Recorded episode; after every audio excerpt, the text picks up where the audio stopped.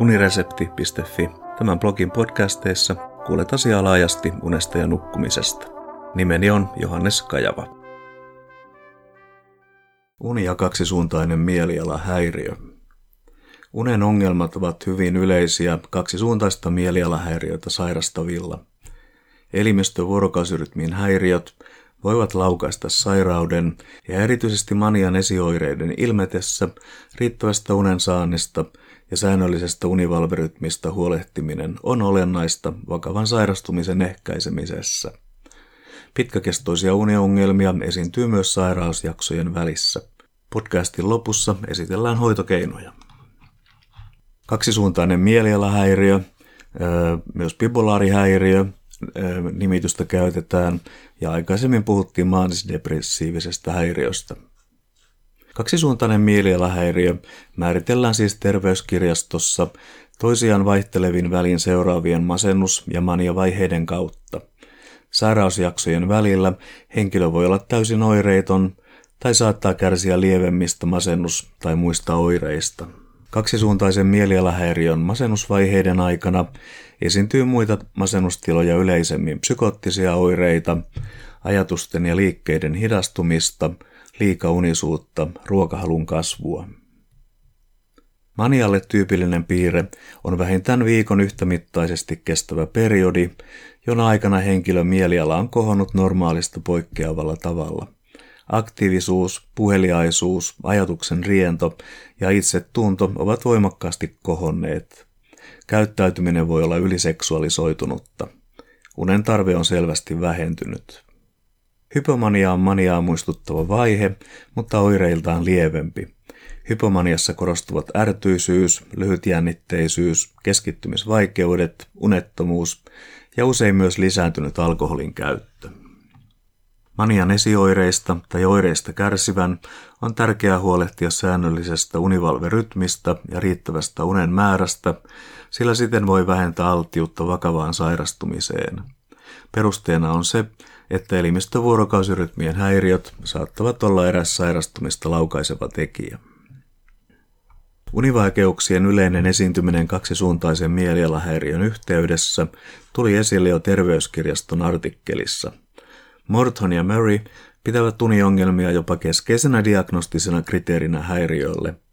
Maanisten vaiheiden aikana unettomuutta, toisin sanoen unen tarpeen väheneminen, nukahtamisen tai unessa pysymisen vaikeus, näitä potee enemmistö sairastavista. Masennusvaiheita luonnehtii liikaunisuus, kokemus jatkuvasta väsymyksestä tai unettomuus. Häiriintyneen unen merkitys näkyy monella tavalla. 1. Unen häiriintyminen edeltää ja on mahdollisesti syynä kaksisuuntaisen mielialahäiriön syntyyn ja etenemiseen. 2. Unen ongelmat ovat yksi varhaisemmista oireista ennen ensimmäisen täysimittaisen mielialahäiriön puhkeamista. 3. Unen ongelmat ovat merkittävä riskitekijä sairastumiselle tulevaisuudessa. Ja 4. Unen ongelmat vaikuttaisivat ennakoivan uuden mielialahäiriöjakson kehittymistä. Mikä mielenkiintoista, 70 prosenttia sairastavista potee pitkäkestoisia univaikeuksia myös sairausjaksojen välissä.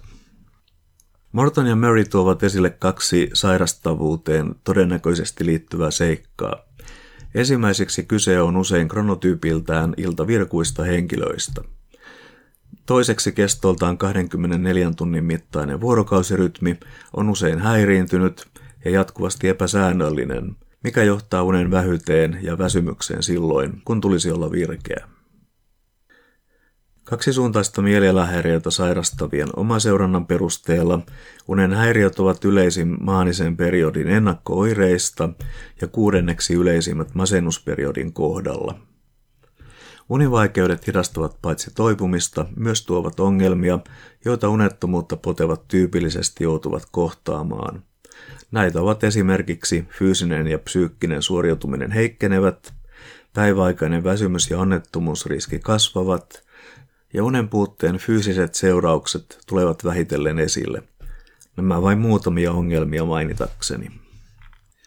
Unen liittyvien ongelmien ja sitten mielialahäiriön uusiutumisriskin pienentämiseksi on käytettävissä entuudestaan tuttuja ja luotettavaksi havaittuja keinoja.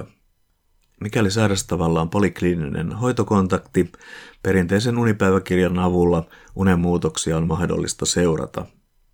Omatoimiseen seurantaan käyvät unipäiväkirjan lisäksi useat älylaitteet ja sovellukset, jotka antavat ainakin suuntaa unen määrästä ja motivoivat henkilöä tarvittaessa muuttamaan nukkumistottumuksiaan.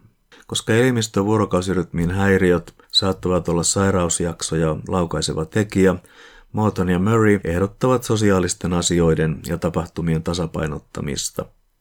Tavoitteena on, että sairastava pyrkii noudattamaan säännöllisyyttä myös päiväaikaisessa toiminnassaan.